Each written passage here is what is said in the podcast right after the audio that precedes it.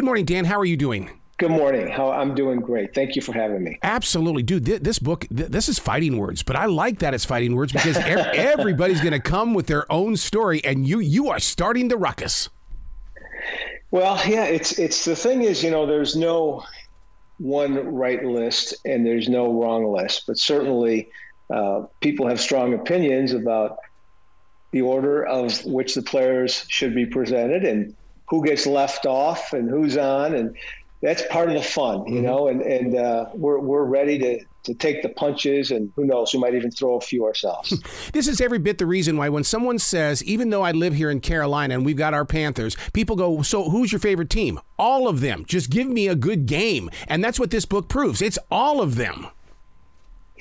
Well, you know, if you look at the history of the league, there's just so many great players. There's excellence to be found on, on every team, you know, all over the place. And I think um, uh, it, it's it, it's a fun look at the history of the league if you if you think back at of all the great players. And we tried to really encompass all of the eras and all the teams and all the positions and, and really not leave anything out. Although, again, we probably failed a little bit, and we don't we don't have any kickers on our list. Have any punters or, or return people. Uh, but I think we, we, we did our best, and, and hopefully the list will resonate with a lot of fans. One of the things that really scares me, only because this is Michael Jordan country, is the fact that he is the greatest NBA player of all time, but the people that are wearing his number 23 really don't know him anymore, the, the, the young adults and things. I'm so afraid Tom Brady's going to go through that same stunt. Well, you know, it happens. I mean, it's crazy, but I, I, think that was one of the things that we struggled with in putting this list together a little bit. We had five people who voted, and I think uh, it's easy to forget the players who played in previous eras from when we were alive, or, or players that we didn't really see play every Sunday. Um, so, you know, you, you, we had to really look hard at the players who played in the 30s and 40s and 50s, and we're dominant. And you know, we're making All Pro every year, and, and we're some of the early inductees into the Pro Football Hall of Fame. Uh, I don't know that we completely succeeded with that.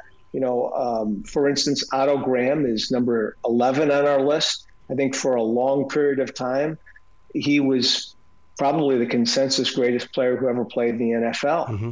Mm-hmm. and uh, he was he was the Tom Brady of his era. Wow. And you know, uh, he he's fallen over time. There's a lot of players uh, that we have, ten players above him, who all played after him. Most of them, all of them, played in the 1970s or later with the exception of uh, Jim Brown and mostly Dick Butkus, who played a little in the 70s, was, was, mostly a 60s player.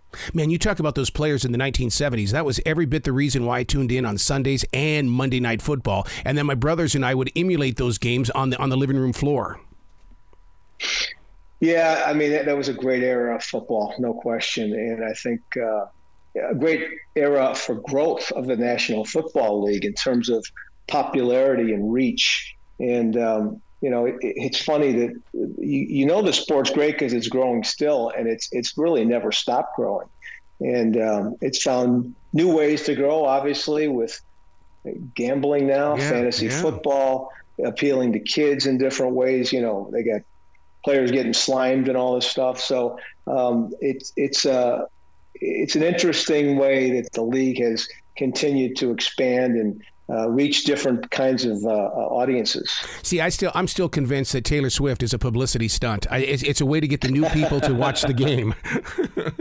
well, I, I, know there's a lot of cash registers ringing. That's all I know. Whether it's album sales or jerseys or tickets or whatever. I mean, there's a lot of cash registers ringing because it's Taylor Swift and National Football League. if Pete Rose was a NFL player, would he be in the book? Because I noticed that OJ is in the book. Yes, he would be. Good for Our, you. Uh, yeah. Uh, what we did is we decided that we weren't going to look at off the field indiscretions or you know perceived indiscretions, and just look at a player's contributions. And both Mike Sando, my co-author, and I are voters for the Pro Football Hall of Fame, and that's how the Pro Football Hall of Fame wants us to do it. So it was kind of easy for us to say, let's look strictly at what a player did on the field. So, you know, Ray Lewis is on our list. As you said, OJ's on our list.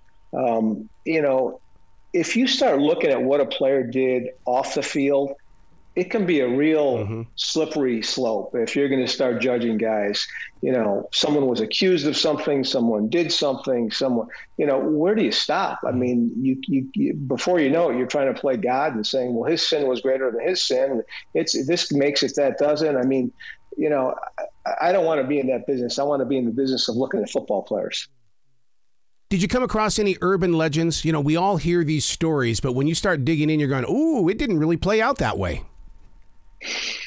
Um, you know, I, I think most of these players and the players that we talked about, uh, I was pretty familiar with. Yeah. Obviously, you know, you learned a little bit more. I learned a little bit more about uh, Sammy Baugh when I wrote a chapter about him. He was number 25 on our list and was considered the greatest passer in the National Football League for many years, even though he was throwing around a ball that looked like a pumpkin.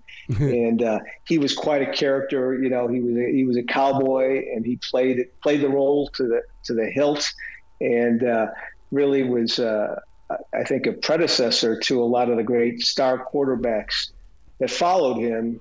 You know, especially when you get into the '60s and '70s, and some of the players that uh, you and I grew up watching.